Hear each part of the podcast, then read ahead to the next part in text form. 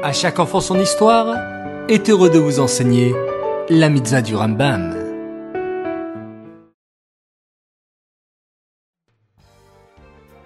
Bonjour les enfants, Bokertov, content de vous retrouver, j'espère que vous êtes en pleine forme. Baou Hashem. Aujourd'hui, nous avons deux mitzvahs du Rambam, écoutez bien. La mitzvah négative numéro 269 nous interdit de nous détourner d'un objet perdu. La mitzvah positive numéro 204 s'agit du commandement nous incombant de ramener un objet perdu à son propriétaire. Savez-vous ce qu'est un objet trouvé ?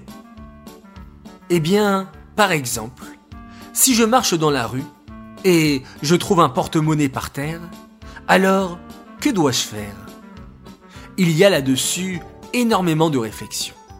Nous allons donner une règle qui nous permet de savoir ce que nous devons faire lorsqu'on trouve un objet.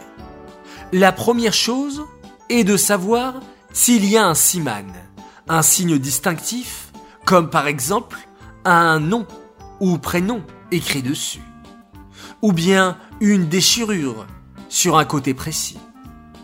Si nous avons un signe distinctif, alors la Torah nous demande de trouver le propriétaire et lui rendre son objet qu'il a perdu. C'est ce qu'on appelle la mitzvah de Hachavat Aveda, rendre un objet trouvé. En revanche, s'il n'y a pas de signe distinctif, alors je peux le garder pour moi.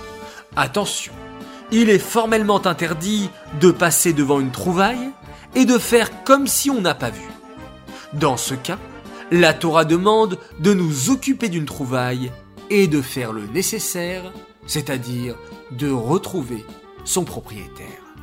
Ces mitzvot du Rambam sont dédiés pour la Refouachelema, la guérison complète et rapide de Aaron David Alevi, Ben Menucha Odel Esther.